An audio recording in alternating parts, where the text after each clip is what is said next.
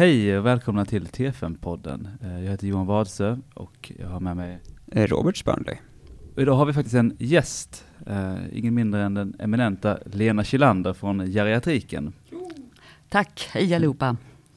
Ja, och idag så ska vi prata om eh, geriatrik i allmänhet och eh, det, det här avsnittet kanske kommer eh, både studenter i början av terminen och i slutet och i mitten av terminen kommer lyssna på det här så att vi kommer inte gå in kanske på alla detaljer eh, och det här ersätter såklart ingen föreläsning eller så, men det kan vara ett komplement till, till det andra. Ni måste gå på mina föreläsningar. Ja, precis. Ehm, Ja, precis. Att, eh, och och det, det är ganska roligt för mig och Johan också eftersom vi har eh, varit, eller är, eh, hjärta, kärl och akutenklassar så har ju vi gjort en hel del avsnitt om sånt som berör våra områden. Men eh, nu försöker vi bredda oss lite eftersom att den heter T5-podden ändå så eh, är det kul att ha med lite från andra block också. Så, eh, så det ska bli jättespännande för oss också att köra det här avsnittet. Eh, och vi tänkte börja med att prata lite om dig Lena. Och du är ju specialist och överläkare i geriatrik. Stämmer? Mm. Och då tänkte vi fråga lite grann, det kan vara intressant för eh, T5-orna och alla som lyssnar och höra hur, hur din karriär har sett ut lite grann. Ordet karriär är väldigt främmande för mig, för jag har egentligen aldrig gjort några aktiva val, utan det har bara blivit som det har blivit och Mm. jag har trivts med det helt enkelt. Och varför jag valde geriatrik? Väldigt kort, jag behövde ett vik före AT och då hade jag kompisar som jobbade på geriatriken eller långvården som det hette på den tiden. Och som trivdes och då hoppade jag på där. Mm. Sen är frågan varför jag fortsatte. Jag var Precis. väldigt eh, frestad faktiskt av akutmedicin när jag gjorde min specialistutbildning. Men varför jag fortsatte på geriatriken var ju att jag hade kommit in på forskningen. det var då, då är vi alltså runt 1990. Ett helt nytt område som ingen annan kunde något om och det var alltså Alzheimers sjukdom. Mm. Och då hade man ganska nyligen karaktäriserat beta-amyloidpeptiden. Och det blev ett väldigt uppsving just runt 1990. Va- Hur kan det komma sig att det plötsligt blir ett stort uppsving för en sjukdom? Det blir populärt, folk pratar om det. Man, jag funderade, det kanske var någon kändis som fick eh, Alzheimer ja, det är ett jättebra förslag. Det var Ja. det också faktiskt. Det var, kommer jag mycket väl ihåg, 1988 skrev en dam som heter Maj Fant en mycket läst bok som hette Att bli mamma till sin mamma. Och sen strax Mm. därefter kom Gösta Boman, förra moderatledaren, och skrev Sagan om Gunnel, hans fru som fick Alzheimer medan hon fortfarande jobbade i regeringskansliet. Nej, det är någonting annat jag tänker på. Eh, men vad, Va, vad får världen att gå runt? eh, pengar? Pengar, pengar, pengar. Yes. För då låg läkemedelsindustrin i, far, i startgroparna och hade börjat ta fram acetylkolinesterashämmarna. Och den första som blev registrerad hette Cognex och kom 1995. Mm.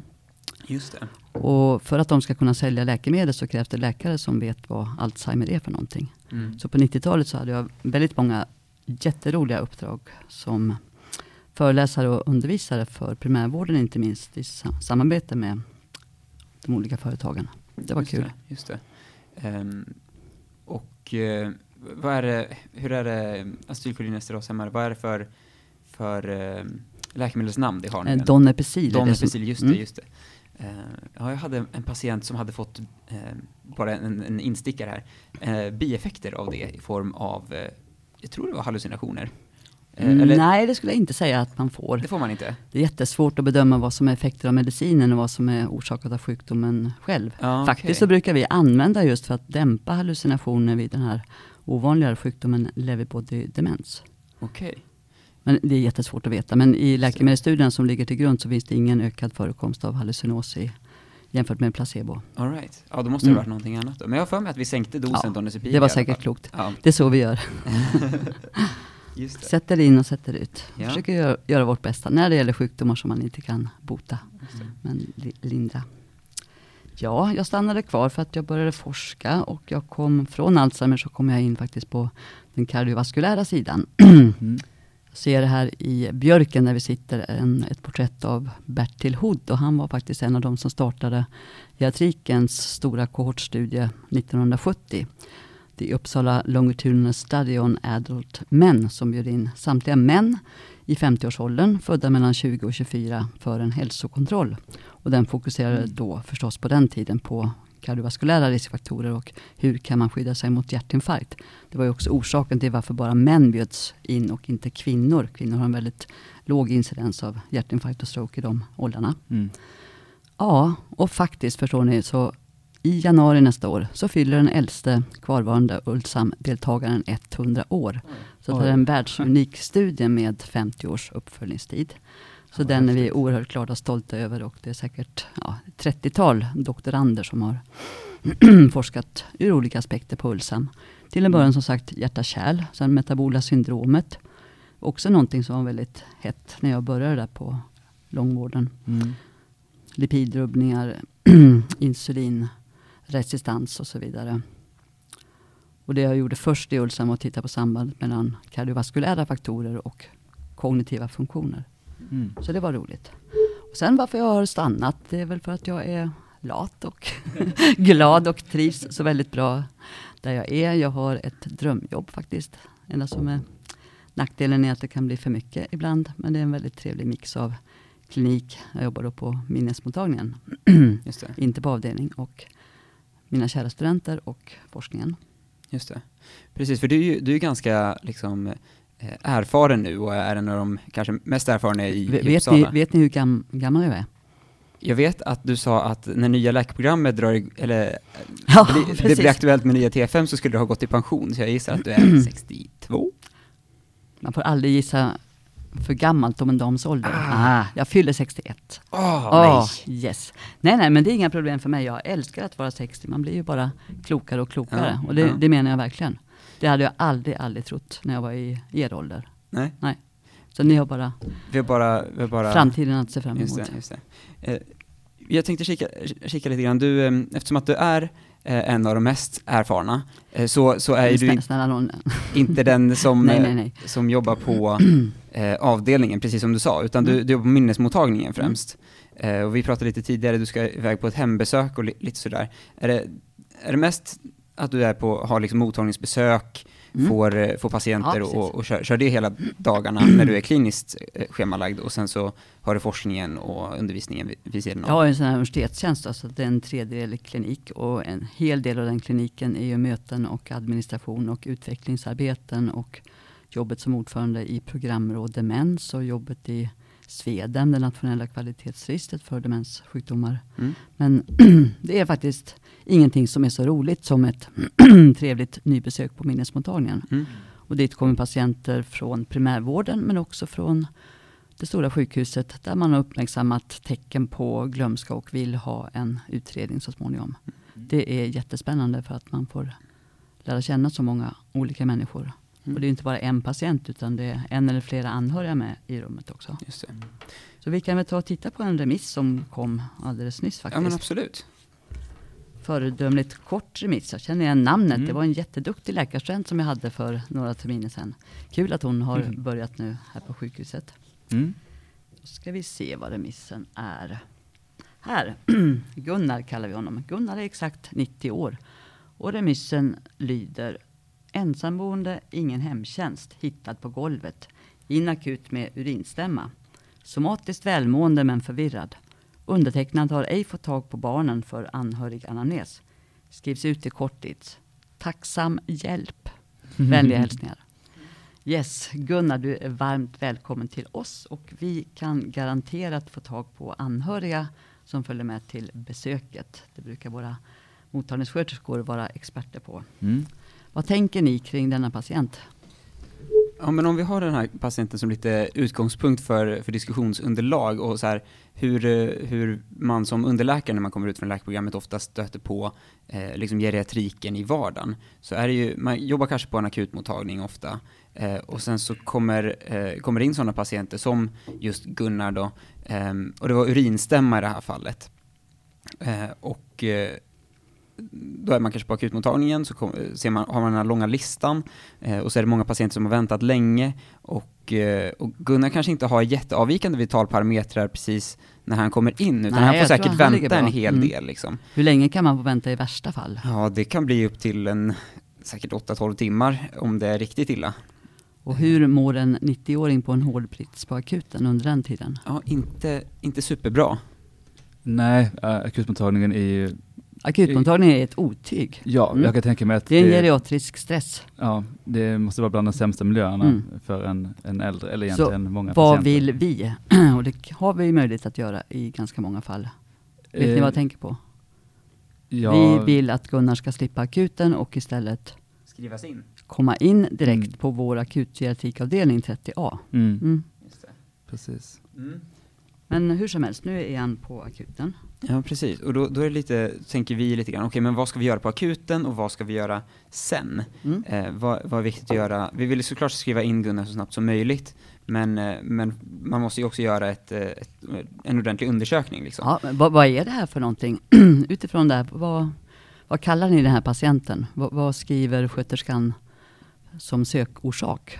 Eh, ja, kanske akut konfusion hittad på golvet, förvirring. Nedsatt allmäntillstånd. Nedsatt allmäntillstånd. Ja. Så hette det jämt när jag gick på akuten. Och det fanns faktiskt en hel del som hette causa socialis. Det har, väl, det har väl försvunnit. Ja, det känner jag inte igen. Nej, bra sociala orsaker. Eller Mm. ohållbar hemsituation, det tror jag. Den har jag hört några gånger också. Och då kan man ju undra, är det hemmet som är sjukt eller vem är sjukt? ja. Ja, i, det här, i de fallen så är det ju alltid en svikt hos patienten. Patienten kan inte längre kanske gå upp och, och klara sin ADL, men det beror inte på hemmet, utan det beror på att han har drabbats av en akut sjukdom. Mm. Och det som är så kul och spännande och lurigt med äldre är att de har så väldigt diffusa symptom. När vi får en UVI till exempel eller urinretention då märker vi det direkt och vilket organ som signalerar. Men Gunnar här kanske bara blev trött och föll Mm. och förvirrad. Mm. Det. det. är väldigt typiskt. Precis. Precis. som, som nervösa underläkare på akutmottagningen så, så tänker vi ofta på så här, okej men kan, kan det vara något farligt? Jag Ja, måste ja. utesluta. Ja. Eh, Så tar man en hel radda med prover. Ja, vilka, vilka labbprover ordinerar ni nu till att börja med? Ja, alltså på akutmottagningen så tar man ju ofta liksom det vanliga batteriet typ och då är det ju blodstatus, elstatus, CRP, KREA.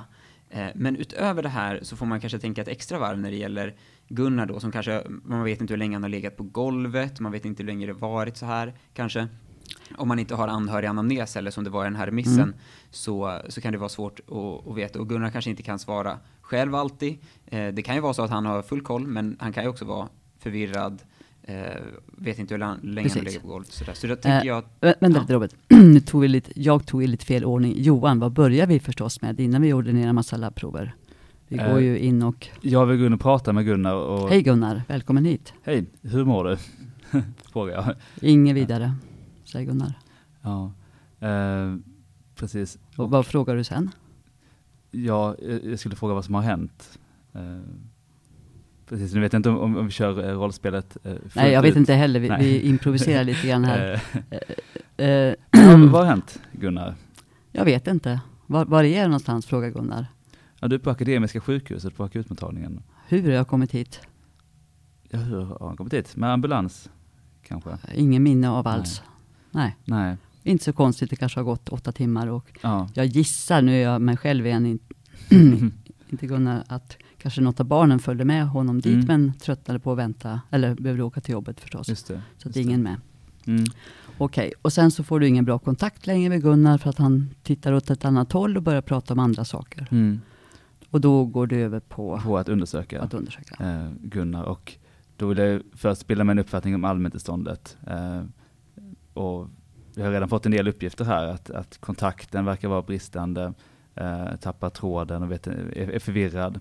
Eh, så konfusion tänker jag ju Mm. direkt. Eh, och sen så vill jag, nå, någon som hittat på golvet, Mm. eh, vill jag ju bedöma liksom, vätskestatus, ser han intorkad ut eh, och eh, liksom perifera pulsar, hur ser blodtrycket, saturationen ut. Till, Gunnar ser allvarligt sjuk. Mm. Eh, det, det är det första. Eh, Precis. och, och därefter ett, ett somatiskt status, Mm. lyssna på hjärta, Mm. eh, lungor. Var vi speciellt på jakt efter när vi lyssnar på hjärtat? Skulle Eh, du säga? Ja, där, um, huruvida liksom, eh, har regelbunden eller oregelbunden rytm, Mm. kan vara ett, ett nydebuterat förmaksflimmer, Mm, det kan vara exakt. förmaksflimmer i botten, Visst, kan vara obehandlat, alltså, o, jättespännande. Han kanske har ett AV-block 3, då, att det var Det- det, det som gjorde att ha. han precis. föll. han kan, Kan- ha en... kan vara bradykard, Ja, bradykard. Exakt. Vad skulle du tänka i första hand om Gunnar hade en regelbunden rytm, frekvens 48? Eh, då, då skulle jag nog tänka någon form av, av AV-block. Eh, skulle Mm. kunna, eller ja, 48, det skulle kunna vara AV-block 3 med en, en Mm. nodal ersättningsrytm eller någonting. Nej, nu är det en normal sinusrytm. Okej, ja, ehm, jag vet inte vad man står på för, för läkemedel. Ja, exakt. Jag skulle säga Celoken, haha. Ja, skulle jag tänka. Snabbt in i Cosmic, kolla läkemedelslistan, är det Celoken, så Mm. sätter vi ut det. Mm, mm. Det finns få saker som är så roliga som att sätta ut läkemedel som ger biverkningar, eller hur? Ja, verkligen. På min tid på akuten, då var det jättemånga som stod på Digoxin, Lanakrist, Mm, och som kom in med riktiga intoxikationssymptom. Och det var också mycket roligt att rädda patienten från den medicinen. just det. Som de hade i onödan i många fall. Mm. Det var en parentes. Ja, nej, men det, det är ett eh, Då har vi lyssnat på hjärtat. Ja, jag skulle vilja lyssna på lungorna. ehm, och där lyssnar jag efter, efter det vanliga, rassel, ronk, eh, om det är någon sidoskillnad eh, i perkussionston. Det kanske jag inte skulle förvänta mig, men jag vet inte Det vad där, Gunnar är- har. det där är svårt att lyssna på. Han orkar inte sitta Nej. upp och du har ingen som kan hjälpa dig. Så att Nej, det blir ganska då, då över, översiktligt. bedside, som man Ja, säger precis. helt enkelt. Ehm, och uh, så, såklart liksom, ta en saturation, se om man syresätter sig. Okej, ehm, känna på buken. Mm. Ehm, Vad känner du där efter? Ja, jag, jag känner, det känner jag såklart om man har ont någonstans. Det kan ju vara en, det är lite långsökt, men kanske en akut bukåkomma som har Mm. givit Precis, smärtor. Ja. precis. Och, Men då eh, känner du med varsamma händer och ja, Gunnar verkar inte ha ont. Men du hittar någonting i nedre delen av buken. mm, hittar jag kanske en eh, full urinblåsa. Ja, visst. Ja, och det är ju vanligt eh, Ja. hos äldre. Eh, Speciellt när man har legat på golvet. Ja, precis. För då håller man sig ju. Och, Mm. men varför har inte Gunnar kissat? Ja, det, det kan ju bero på någon, någon, eh, alltså ett stopp helt enkelt. Mm. Eh, Gunnar är 90 år, Mm. kan mycket väl ha en ordentligt förstådd prostata. Ja, jät- jättevanligt. Av godartade anledningar. Det Ja. kan- kan också Ja. vara att han har en, en mer elakartad Exakt. prostatacancer. Exakt. Så det, det är någonting som, som jag kanske inte kan utreda här och nu, Mm. men eh, som definitivt Nej, nej, precis. eh, kommer behöva Så det är ju jättebra. Man kan känna förvånansvärt stora urinblåsor. Mm. Eh, Hur mycket har ni träffat någon med en ordentlig urinretention? Hur mycket kan det stå i blåsan egentligen? Ja. Jag hade en, en liknande patient för, ja det var ju för sig några månader sedan, men eh, då, då var det säkert, alltså, jag tror det var 900 milliliter i, Mm. i blåsan. Eh, när jag, och då var det precis Mm. det som hände. Patienten påtalade inte Nej. någon, eh, något problem med, eh, med urinvägarna, men vid bukpalpation så kände man just det här. Mm. Först blev jag liksom förvånad över, men Ja, vad, vad är det här? Vad men sen så bara, men det här är en, en, en liten boll. Ja. Eh, och, och så satt vi, Mm. ta- tappade vi patienten Mm. tror jag vi gjorde, och så tror jag det var 900 milliliter som Mm. kom ut. Så det kan ju vara väldigt ja, mycket. det kan vara upp jag har faktiskt haft med runt två liter. Herregud. Då har det ju gått länge så att Ja. man den har blivit ordentligt utspänd. Så känner ni en resistens i nedre delen av buken, misstänker urinretention Mm. och perkutera gärna för att det låter ju jättetydligt en dämpad ton över den då. Ja, perkussion över eh, Ja, ja. Ja, ja, det gör jag sällan, måste jag säga. Nej. Ungdomen nu för tiden, de tar fram sin bladderscan. Just det. Precis. Eh, men då, något annat jag tänkte på i status. Eh, jag skulle vilja göra en liten, liten neurologisk Ja, status absolut, på honom och, absolut. och kolla orienteringsgraden. Mm. Eh, kika lite, lite på hur han är i kontakten, vad, vad han är med på, vad han inte är med Mm. på. Eh, och sen, sen kanske det kan vara, ibland är det svårt att göra en fullständigt neurologisk Mm. status för de har lite svårt att medverka och precis som eftersom han orkar inte sitta upp heller eh, så kan det vara svårt. Men att man Mm. gör lite grodneurologiskt, Ja. kikar att han kan röra på armar och ben och sådär Mm. i alla fall. Absolut. Vad är du ute efter då egentligen? Vad, vad kan man tänka sig har hänt hos en person som hittas på golvet och är förvirrad?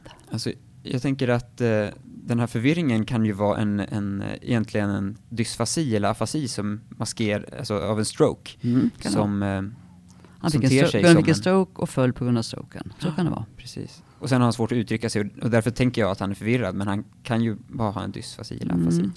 Du kan ju testa det genom att hålla upp någonting. Penna, klocka eller vad du har och fråga vad det är för någonting. Ja, just det. Och, och överhuvudtaget försöka få igång ett samtal. Ja. Vad frågar man för att snabbt göra en bedömning av orientering och kognitiva funktioner? Har du några tips? Alltså du tänker när man kollar orienteringsgrad. Mm? Eh, men man frågar eh, vad personen heter, om Mm. kan säga sitt fullständiga namn. Yes. Eh, sen vet jag inte, jag har hört lite olika om det här med personnummer. Personnummer är väldigt enkelt. Det kan man Mm. Det är väldigt, väldigt överinlärt. Ja, Så att, kan man säga sitt personnummer så betyder inte det förstås att man är helt orienterad. nej. Men sen så skulle jag vilja kolla efter också om de vet var de är någonstans. Mm. Och då kanske inte bara av Sverige eller Nej. Uppsala, utan att man är lite mer specifik. Att man kan, är på akutmottagningen på Mm. Akademiska, eller jag är på första plan, eller andra plan, eller Mm. var man nu är någonstans. Eh, och sen också datum, som man kollar efter Mm. tid. Vad är det för datum idag Johan? Det vet jag nästan aldrig. Så att det, det är därför jag fråga. frågade. Men kanske vilken, vilken månad det är, Ja, vilken årstid. Eh, Ja. det kan ju vara svårt. underbara månaden maj. Ja, Månad, årstid och årtal kan man normalt förstås. Ja, Mm. precis. Och sen kan man Precis. också fråga Gunnar, hur gammal är du? Mm. Det har och då är alltså inte personnummer rätt svar utan att kunna räkna ut hur många Mm. år man är. Mm. Så säger det lite mer. Okej, då var vi inne på neurologstatus. Vi kollar orientering, vi kollar så att det inte är någon pares, bedömer språket så gott vi kan. För, för vad skulle kunna ha hänt förutom en stroke? Som Gunnar har ådragit sig i fallet. Ja, det skulle ju kunna vara en, en blödning, en traumatisk Mm. hjärnblödning också. Ja, Eh, subdural hematom. ja. Och det precis. är ju jättesvårt att utesluta det helt och hållet. Mm. Ja, och därför i praktiken, vad gör man? en CT-hjärna. Man gör ju väldigt ofta en CT-hjärna. Mm. Mm. Precis. Eh, speciellt förstås som patienten står på varan. Mm. Och vi har ju förstås redan tittat som hastigast i Gunnars journal, inte minst på vad han står för på för läkemedel. Men det står faktiskt ingenting i journalen. Han har inga läkaranteckningar i Cosmic alls. Oj, Det är inte vanligt hos 90-åringar. ja, det är imponerande. Vad, kan, vad kan vi dra för slutsatser av detta? Att han kommer från Stockholm. Det kan vi, jättebra. Han kan vara nyinflyttad. Mm. Han kan nyligen ha flyttat till stan för att vara närmare barnen. Han kan eventuellt kanske gå till någon äldre privatläkare, men nästan alla privata har Cosmic nu också. Eller så är han jättefrisk och har inte behövt. Jag, har varit med om också i vissa fall att eh, det finns liksom boenden som på något sätt hör till Stockholms läns landsting, men att de kommer till Uppsala akuten för att det är närmre. Mm, så kan det vara. Det, det är Mm. inte helt ovanligt och då Mm. finns det väldigt sparsamt Mm. med anteckningar ofta. Stämmer. Eller att den senaste är från 2007 liksom. Ja, exakt. Ja. Mm. Precis. Ehm, Men gör en snabb grävning i journalen Ja. med fokus på väsentliga sjukdomar och läkemedel. precis. Okej, de flesta gör nog, nog sen som sagt att man skriver en remiss för CT-hjärna, frågar efter blödning och ja, Mm. Då blir väntetiden ännu längre för stackars Gunnar. Precis. Mm. I bästa fall så kan man ju kanske lägga in honom och göra det Mm. från avdelningen Mm. liksom, så att han får komma iväg från akuten. Mm. Men det är ju i bästa fall. Här är det jätteviktigt, ska vi passa på, så att, du, att du verkligen noggrant beskriver orienteringsgrad och neurologstatus. Ja, Om det skulle inträffa någon försämring, att Gunnar sjunker i medvetandegrad. För precis. då blir det ju bråttom med CT precis. Mm. etc. För Mm. det är lite det som jag tänkte på också, att eh, vi vill ju gärna lägga in Gunnar så snabbt som möjligt. Mm. Men det här viktiga arbetet man gör på akuten, det är kanske, alltså, det är såklart viktigt att utesluta någonting farligt, men också viktigt som du säger att ha en utgångspunkt, att kunna Mm. jämföra med senare. Så bara, men när han kom till akuten så hade han, var han orienterad Mm. på det här viset och sen så, nu har det förändrats på det här viset Exakt. lite senare. Eh, Men då har vi nästan kommit tillbaka till det där med, med blodprover, eller var det något mer Nej, ja, massor Ja, förstås. ja. Vad, vad, hur, vad tänker man alltid om en person har ramlat? Fraktur. Ja. Ja, skadat sig. Det finns ju andra skador än eh, subdural hematom. Kan Gunnar stå på benen? Det är bästa om man kan få hjälp av någon då förstås att ställa Gunnar upp och se om man kan ta, ta några steg. Mm. Mm. Såklart. Och vilken fraktur är, är vi i första hand ute efter att hitta eller utesluta Höft va? höft. Mm. Kan man då inte få Gunnar att stå upp så gör man ett höftstatus. Man Ja, flekterar och roterar i liggande. precis. Och tittar förstås på hela hudkostymen. Man gör väl helt enkelt ABCDE? Eller? Ja, alltså på akuten i Uppsala så vet jag att det kanske vanligaste för de här patienterna som inte har sviktande vitalparametrar är att de inte kommer in på akutrummet direkt, Mm, utan att de kommer till ett annat rum. Mm. Och då är det inte alltid ABCDE Nej, som är nej. förstahandsvalet, utan att man gör ett vanligt mottagnings... Men man har det anamnesstatus. tänket i den strukturen i Jo, men bak- precis. bakhuvudet. Mm. Precis. Så vad ska vi kalla Gunnar för någonting? Vi sa att han nedsatt AT har vi kommit fram till. Ja. Har vi något bättre ord? Vi har, alltså det här är geriatrikens, äldresjukvårdens stora dilemma. Att vi har inte ord för vanliga företeelser. Nej. Det här lärde jag mig av en underbar överläkare som jag hade som handledare på akuten. Nu har det kommit in en HPG-syndromet Lena, sa han till mig. Det vet du väl vad det är för något? Jag blev paralyserad och tänkte febrilt, va, oj, är det någon metabol rubbning kanske, tänkte jag. Hydroxy, pentoxy, glukosamin kanske. Fel på HPG-axeln. Ja, exakt. Så att, nej, nej, det betyder förstås hittad på Mm. golvet-syndromet. Och det är så himla bra ord. För att det leder tankarna på rätt spår. Då ska man Mm. tänka så här. Ett, vad var det som gjorde att Gunnar föll? Två, vilka skador eventuellt åtdrog sig Gunnar i fallet? Och tre, vad har hunnit hända nu under den här långa tiden på golvet? Gunnar kanske har legat i Mm. ett eller två dygn. Mm. Det kan komma in patienter som, jag vet en patient stackaren som hade inte kunnat ta sig upp från toalettstolen och suttit där i en vecka. Uff. Hade ju en massiv myolys, rabdomyolys Ja, och så vidare. Fruktansvärt. Hemskt. Ja. Mm. Men vi säger att Gunnar har legat på golvet i ett dygn och nu har det gått åtta timmar till på akuten. Mm. Mm. Och Gunnar har fått någonting att äta och dricka. Möjligtvis ett, en liten ringer av en snäll sjuksköterska när han kom in. Det, det brukar vara så. Mm. Har de inte mat på akuten? Jo, eh, men det är lite, lite beroende på arbetsbelastningen. Mm. Eh, men det finns ju Röda Korset-personal som, Ja, som ofta hjälper Perfekt. till med det också. Mm. perfekt. Men förhoppningsvis har Gunnar fått eh, lite Smörgås macka och, och en macka. kaffe. Mm. Mm. Precis. Ehm, Det är bra också att kunna se att han kan svälja och så vidare. Mm. ja. Okej, då har vi gjort hjärta, lungor, buk, neurologstatus, Mm. kollat efter trauman. Mm. Och nu var det labbprover och då du kan repetera vad vi vill ha för något. Jo, del, dels var det de här eh, vanliga då, som man tar på akuten. Det var CRP, blodstatus, elstatus. Eh, och i dem kan man ju se tecken till uttorkning, till exempel ett högt HB. Mm. Man kan se eh, hypo eller hyper, eh, hypo eller hypernatremi. Mm. Eh, samma sak med de andra Och, och kre, elektrolyterna. högt krea förstås. Högt krea kan man ha. Precis. Men de har lite mer specifika... Och vad, vad mer Johan? Förstås, som man alltid tar. Ja, CRP. eh, Ja, det tror jag. det, det sa du Robert sa. kanske. Mm. Eh, han- Här kanske redan- sagt här. Redan Eh. syrorna tagit genom ett stick i fingret kanske. Eh, glukos. Glukos, ja, va? precis. Och sen, eh, jag vet inte om man alltid tar det, men, men troponin eh, tas ju rätt Då är man ofta. lite astenisk, lite ängslig. Man skulle kunna ta hela labblistan men det måste finnas en rimlig Mm, misstanke om hjärtinfarkt. precis. Vi kollar på EKG Exakt, hand. och det, Ja. det skulle jag... Jag vet inte. Ska- Nej men det, Ja. det, det håller jag med dig om. Att, för att troponin är väldigt svårtolkat och Mm. är man 90 och lägger Mm. på golvet, då har man, kan mycket Mm. väl ha lite troponinsläpp utan Mm. att man har någon, någon hjärtinfarkt. Ja. Så, så kolla på EKG innan, eller i praktiken så finns det ofta taget tror jag, Mm. för att det, det tas rutinmässigt, Mm. en M5 eller något där, Mm. något paket. Men, men sätt alltid i relation till EKG, för annars så, det här är ju inte en patient som kommer vara aktuell för någon PCI. Bara, Nej, nej, Liksom. nej, precis. ehm, mm. Ett prov med tanke på att legat länge på golvet och eventuellt Mm. mu- muskel, Myoglobin, myoglobin, ja precis. precis. Och det, det tar man ju inte så ofta annars kanske, Nej. utan det, det är just på de här patienterna som har legat länge. Men det är viktigt att komma ihåg det. Mm. Säg en vanlig orsak, bakomliggande orsak till sådana här fall. Jag tänker först hand på infektion Mm.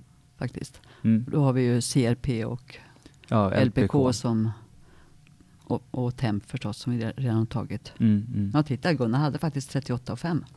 Okej. Då har vi hittat saker. Vi har hittat en utfylld blåsa, vi har hittat feber. Mm. och rimligtvis som sen han har förhöjda vita och CRP så är en rimlig misstanke att det är en urinvägsinfektion. Ja, Ja. precis. Kanske var det det som gjorde att Gunnar blev svag och föll eller kanske har det utvecklat sig under Mm. Ja. Precis. tiden på golvet. Vi får se. Mm. Och då, Då, då är det viktigt också att ta lite urinprover, tänker jag. En Absolut. urinsticka eh, och en urinodling Mm. på det innan man sätter in någon behandling. Mm. Ehm, och eh, Ja, titta nu har proverna kommit här. Ja. 13,4 LPK och ett CRP på 152. ja, precis. Båda förhöjda. Det tyder ju tydligt på en infektion. Plus febern då. Mm. Då har vi ju nästan en, vi har en diagnos att det är någon typ av infektion. Mm. Eh, men vi vet inte säkert var lokalen är någonstans. Men vi kan misstänka urinblåsan eftersom att den var överfylld. Och vad är en, en annan vanlig typ av infektion? Eh, lung, eh? Lung- lunginfektion. Lunginflammation heter det. ja, vad heter det? ja, precis. Ja, det bra doktor här. Men eh, skulle inte Gunnar hosta då eller vara andfådd eller? Eh, Inte nödvändigtvis. Och här har jag en liten, lite tråkig anekdot. Mm. Så, men när jag hade min vårdcentralsplacering så så gick jag bredvid en, en, en läkare, en, var en pensionerad allmänläkare som kom in och, och hade jourmottagning. Och vi träffade en, en äldre herre som, han var ja, multisjuk och, och med förhållandevis pigg ändå. Ha- hade, han sökte för han hade haft hosta några dagar, det hade egentligen det hade blivit bättre. Ehm, han ville mest ha någon, något för hostan, någon hostmedicin och så. Eh, och jag tror vi, vi lyssnade på lungorna, det, det lät bra. Eh, han hade ingen hosta direkt och ja, var, var rätt så pigg. Och, nu minns jag inte om vi tog något, något CRP, det kanske, kanske vi gjorde, men väldigt begränsad utredning egentligen. Jag tänkte, ja men du kan komma tillbaka imorgon så, så ser vi vilket Mm. håll det här går åt. Jo just det, CRP var 50 eller någonting. Mm. Eh, dagen efter så kom han inte tillbaka utan han åkte in direkt Mm. till akuten och där konstaterades att han hade en bilateral pneumoni och var Mm. neutropen Mm. eh, och dog senare Nej, men, på natten. Det, det var hemskt. Ja, Eh, men han, han mådde liksom helt Ja. bra när, när han kom egentligen. Han hade lite hosta och sen kraschade han helt. Symptomen, framförallt Mm. hos ja, men äldre multisjuka, kan vara svårtolkade. Ja, ho- hos eh, alla äldre faktiskt. Man, Ja. det tar längre tid innan hostreflexen aktiveras. Det tar längre tid innan ja, ventilationen ökar på sig. Det är segare helt enkelt. Mm. så det är lurigt. Så att ta hellre saker för säkerhets Ja. skull. Så att säga. Ha lite marginaler. Ja. Men eh, då var det någon speciell sjukdom, bakomliggande sjukdom som gjorde honom neutropen. ja, precis. förstås. Nu vet jag inte exakt Nej. vad det var, men eh, det var nog det var väl något väldigt snabbt Ja, liksom sepsis Ja. förlopp. exakt. Eh, Ja, Så det var ja, verkligen lurigt. verkligen lurigt. Och, Bara lite snabbt skriva Johan, neu- neutropeni. eh, ja men precis, eh, alltså en, vad ska man säga, total eller mer eller mindre total brist av eh, neutrofiler. Eh. Precis, ofta på grund av kanske någon hematologisk sjukdom eller Ja, eller, eller någon ovanlig läkemedelsbiverkan kan man också tänka Just sig. det, just det. Ja, men, Ja, Då- då har vi kommit en bra bit på väg. ja precis. Vi har väl satt kateter, eller hur? ja, men det För har länge, vi länge sedan. Det har vi. Ska den ligga kvar också, katetern? Så kort som möjligt, men eh, ja, i nuläget. Nu sa vi att det stod kanske, vad sa vi, 900? Ja, någonting Ja, sånt. då, jag skulle nog låta den ligga kvar. Ja. Men här, liksom i ganska många fall generellt, så, så kan man ha lite olika åsikter. Det Mm. kommer ni att märka under terminen och längre fram också. Så att, eh, det finns inte alltid någonting som är absolut rätt eller fel. Nej, precis. Mm. Eh, jag tänkte på det här med, nu, nu ska vi kanske lägga in Gunnar då, Mm. på en avdelning. Yes. Och då finns det lite saker som vi gärna ska tänka på, speciellt om Gunnar är konfessorisk. Mm. Eh, vi har ju, om man tänker sig då att han blir liggande på någon avdelning någonstans, så kanske vi vill undvika att han är uppe och, och går omkring för mycket själv om man har svårt för det och om det finns någon fallrisk. Mm. Så vi kanske gör en sån eh, flagga lite för det, att här finns en fallrisk när vi lägger Mm. in honom. Ja. Fastän man kanske inte gör fallriskbedömningen på akuten. Nej, nej. Men de kanske flaggar lite för det. Mm. Och sen eh, det här med om vid konfession att man har lite tydliga rutiner, lite tydlig struktur. eh, Mm. kanske kan vara bra att skriva då i inskrivningsmeddelandet att, att, eh, eh, att man ska försöka ha tydliga eh, tider för, för Gunnar, liksom, att Mm. man har ljus på dagen och släckt på natten Mm. och sådär. Eh, är det någonting mer du vill? Så börjar det bli kväll nu. Det är jätteviktigt för hjärnan att få sova och vila ut. Mm. Så att vi önskar Gunnar en god lång god natts sömn. Mm. Eh, precis. Och jätteviktigt förstås att han kommer till rätt ställe direkt. Det, det är en mardröm att bli utlokaliserad och Ja. flyttas fram och tillbaka. Just det. Komma till rätt ställe, Mm. till liksom ett rum med, med kanske inte jättemånga, helst kanske inte jättemånga andra på salen som... Nej, men det är alltid bra med sällskap också. Så att Ja, två sal kanske också. Ja, precis. Okej. Ja, Och sen bra, bra jobbat så här långt. Ja. Ja. Och sen en sak som vi, var- vi berörde innan, men uh, vi kan ju säga det ännu tydligare att eh, nu hade Gu- Gunnar kanske inga läkemedel vad vi visste, Eh, men många, många har ju det. Jo, nu har vi tittat i hans um, plånbok. Ja. Där har han en läkemedelslista faktiskt. Ja men vad bra. Mm. Och det måste man ju gå igenom innan man Mm. lägger in Gunnar. Mm. För att eh, ja, vi, vi som läkare, vi ska ju ordinera vad Gunnar ska ha på morgonen sen. Ja. Och eh, nu Han kanske- står här ser jag på Losartan slash hydroklortiazid. Han står på Plendil, det är två olika blodtryckssänkande. Och nu såg vi att Gunnar låg, han hade ett blodtryck på 120 över 80. Mm. Ju, Jag skulle kryssa dem tills vidare. ja Avvakta med dem. precis. Vi vill inte ha för lågt blodtryck alla Nej. fall. Nej. precis. Vad har han mer för något? Citalopram står det. Behepan står det. Ja, det, Säger inte, inte, inte några allvarliga biverkningar Nej. att vänta med dem i alla fall. Precis. Eh, Och sen nå- så står han på Proscar ser jag här. Så att, och det brukar signalera att man vet att han har en stor mm, eh, prostataförstoring. mm. Mm. Eh, Men några läkemedel som jag tänker att man ska vara speciellt observant på här är just Mm. blodtrycksläkemedel som du var inne på. Mm. Eh, och betablockader då som, Mm. som vi kan göra en, en uttråkad patient ordentligt bradikard. Eh, men sen även diabetesläkemedel är Absolut. väldigt viktiga att Absolut. eh, Metformin, ja, de- den kan ju allvarliga biverkningar vid dehydrering och Mm. njursvikt. Sen eh, många av de andra, till exempel Mindiab, kan ju ge allvarliga hypoglykemier Mm, om man inte mm. har ätit. Och, så. och sen finns det en rad CNS-läkemedel som Mm. ni säkert kommer ihåg från föreläsningen om neurofarmakologi nu på T4. eh, 100 procent. Antikolinerga och så vidare. Ja. Absolut. Så det, yes, titta igenom och avvakta med potentiellt farliga läkemedel som kan ge fall och förvirring hos äldre. Mm. Mm. Precis. Är det någonting mer som vi ska ta ställning till nu på akuten i vår inskrivningsanteckning? Ordinera vätska, Ja. tänker jag. Ehm, Fortsätter med, vad sa vi, ringer. Ja, precis. Det är ett bra, bra Nya, pr- nya prover imorgon kanske? Ja, precis. Och då, jag vet inte om vi tog alla prover vi ville ha nu, men där vill vi framförallt följa upp de proverna som, ja, men, Nytt vä- blodstatus, krea, blodstatus, elstatus, ja. CRP. Yes. Exakt. Eh, ja. ja det, det är väl det vi gör från akuten nu. Mm. Uh, ska vi tänka oss att vi är... Vi lägger in och har på- väpnad expektans som det heter. mm.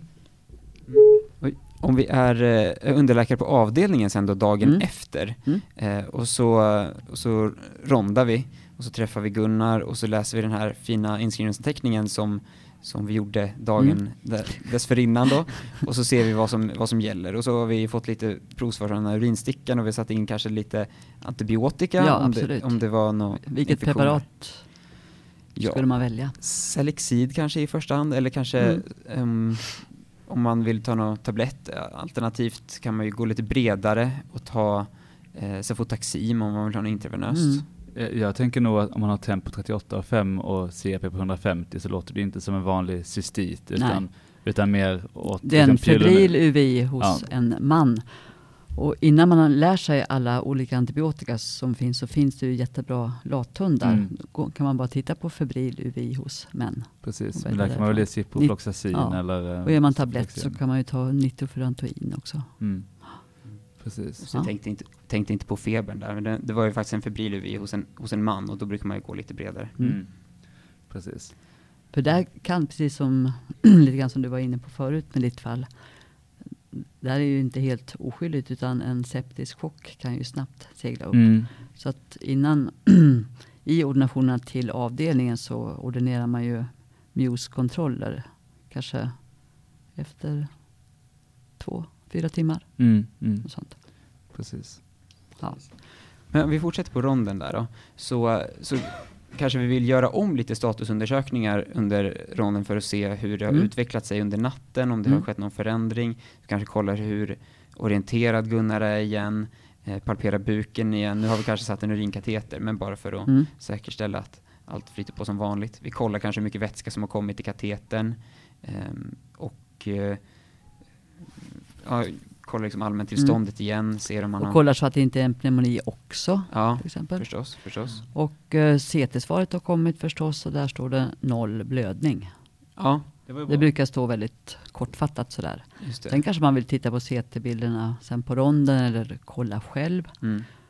Och, och då ska man veta att 90-åringar kan ha en ganska uttalad hjärnatrofi, faktiskt ganska så breda fåror och stora ventriklar utan att de behöver vara minsta påverkade av det. Så man kan mycket Mm. väl ha normal kognition Mm. trots atrofi när man är 90.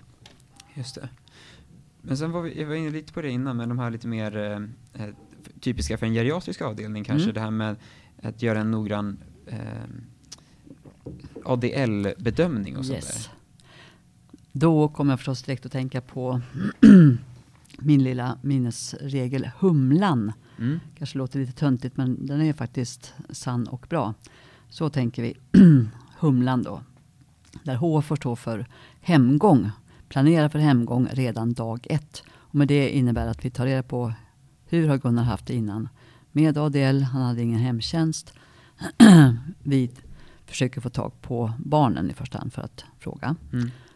U, humlan, får stå för upp på benen, tidig mobilisering. Det värsta vi kan göra är att låta Gunnar ligga kvar i sängen. Då blir hans konfusion värre och han kan få andra komplikationer. Mm. M stå för mat, god nutrition. Där är också en sak som geriatriken är experter på. Att verkligen räkna ut näringsbehovet och se till att man får i sig det. L står för läkemedelsgenomgång. Det har vi redan gjort. Och A står mycket riktigt då för ADL-funktioner. Ha koll på ADL-funktioner. ADL-funktioner innebär inte att man ska skicka en remiss till arbetsterapeuten bara. Utan det är väldigt grovt någonting som vi läkare också måste ha koll på. Du kan inte ta ställning till utskrivning om inte patienten har stått upp på benen. Vad klarar han Mm. eller hon? Och där är det kritiskt att om man kan gå på toaletten själv. Mm. Och N till slut i humlan får stå för nattro, god natts sömn. Mm. Ja. Nej, alltså humlan hittade jag på för några år sedan. Den är faktiskt jättebra tycker jag. Jag kommer ihåg den från min Du gör fem. det? Ja. Wow. Ja. Mm. Eh, Precis. Och sen så, eh, om vi, om vi tänker på Gunnar då, att, om vi utvärderar hans eh, kognitiva funktion igen nu då, Mm. i kanske ett lugnare skede, eller kanske Mm. efter några dagar här på avdelningen, när den här akuta konfusionen, Mm. man tänker sig att den har lagt sig lite grann. Eh, och vad, vad kan man tänka på då lite grann? Eh, det är det här att diffa mellan akut konfusion och eventuellt någon annan typ av, Ja. av eh, Om det är en begynnande demens. Ja, precis. Mm, precis.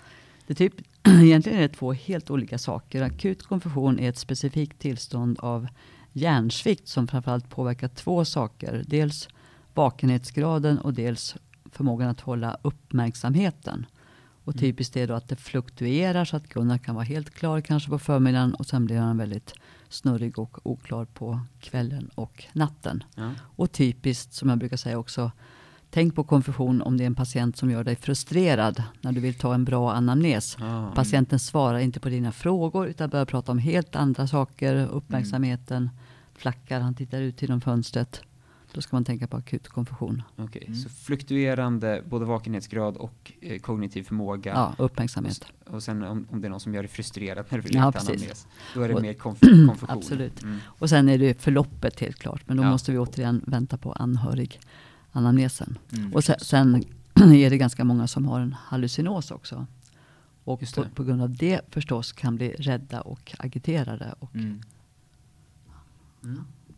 Mm. Precis, så då har vi gjort en, en, kanske en psykisk utvärdering och se hur, hur är eh, Gunnars liksom, eh, kognitiva tillstånd vanligtvis och hur är det nu, jämför det däremellan. Vi kanske har gjort en, en eh, somatisk eller fysisk utvärdering och ser hur, vad klarar Gunnar vanligtvis? Och Mm. Går han, använder han rollator, Mm. använder han andra hjälpmedel?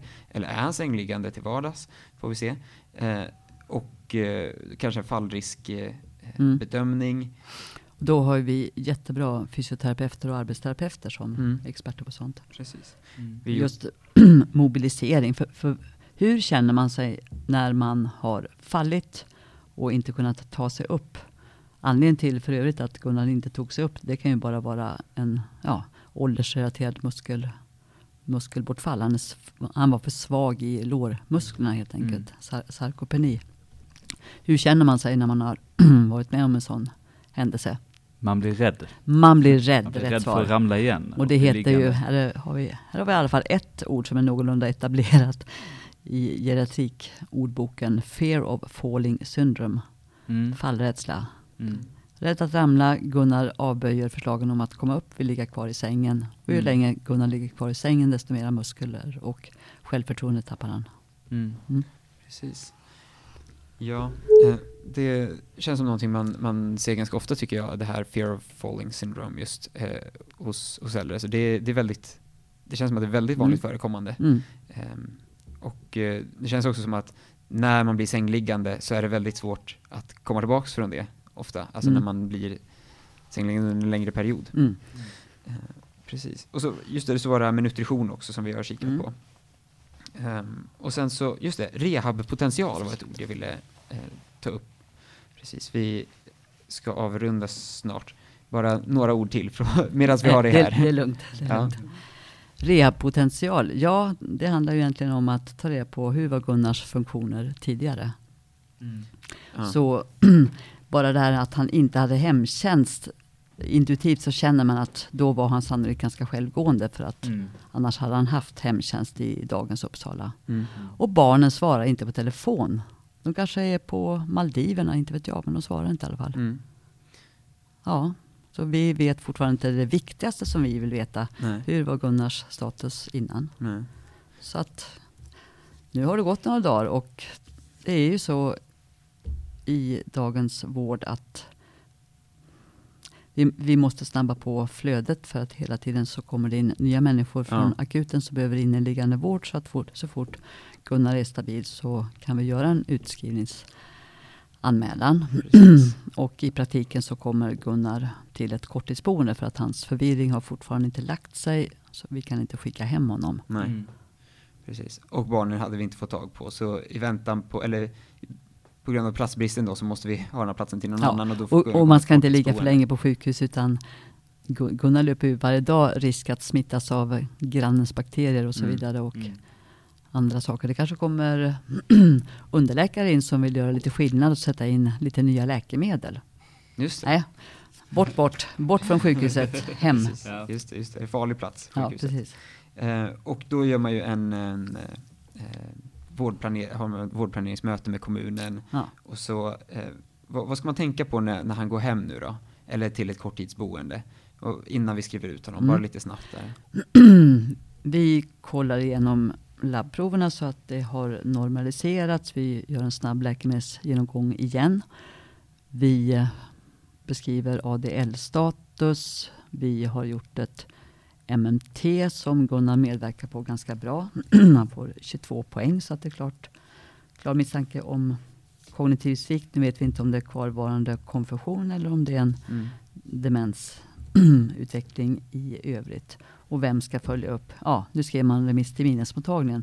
I vanliga fall så skriver man nog en remiss till husläkaren i första hand för uppföljning om en månad eller något sånt. Just det. Ja, men vad bra. Ehm, Johan, har du något eh, mer att tillägga innan vi avrundar? Eh, Det gick så fort, det var jättetrevligt det här tycker Ja, jag. ja, Jag ska faktiskt iväg på ett hembesök nu till ett korttidsboende. Ja, Jag hinner inte dra min rapplåt, vad synd. men Eh, men det får jag göra ja, någon annan gång för er Ja. helt enkelt. Jag kanske men blir inbjuden igen till det någon tänker jag. P5-podd. Du är varmt välkommen tillbaka. Det var Det, det var jättetrevligt. Eh, Annars är det en bra, en bra eh, plåster för Ja. att komma till föreläsningen. Det, det kan, Ja, det kan jag, bli rap. jag måste passa på, jag är så ledsen för att det är så liten publik nu för tiden på föreläsningarna. mm. Och jag kan ju säga direkt att det är ju föreläsningarna som gäller när vi gör tentafrågor. Förstås. Ja, precis. Definitivt. Precis. Inte de gamla tentafrågorna. Nej, Vi hittar på nya svåra frågor hela tiden. precis. Så gå på föreläsningar. Det är också ett bra tillfälle att faktiskt ställa frågor. Ja, och att träffa sina kompisar. Ja, Eller hur? precis. Det Eh. gjorde vi på min tid. Ja, Ja. även på vår tid. Det var bättre förr. Och Nej, jag skojar bara. eventuellt höra en, en överläkare rappa. Ja, precis. Ja, nej men eh, med det här så får vi väl tacka dig så mycket Lena. Eh, Tack så jättemycket för att jag fick komma. Och jag hoppas att, eh, ja, men oavsett när ni lyssnar här i terminen, att, ni- att eh, ni har fått upp ögonen lite mer för, för geriatrik och, och eh, det här är ett rätt så typiskt geriatriskt fall. Eh, Geriatrik är ju inte en liten ö, utan faktum är att de allra, allra flesta patienter du kommer att möta under hela ditt yrkesliv är över 75 år. mm, Ja. Folk kommer ju bara bli äldre Ja, och äldre. precis. Så att, eh, ja, framtidsspecialitet. Yes, verkligen. Ja, ja men tack så mycket Ja. och hej då! Hej då! Hej!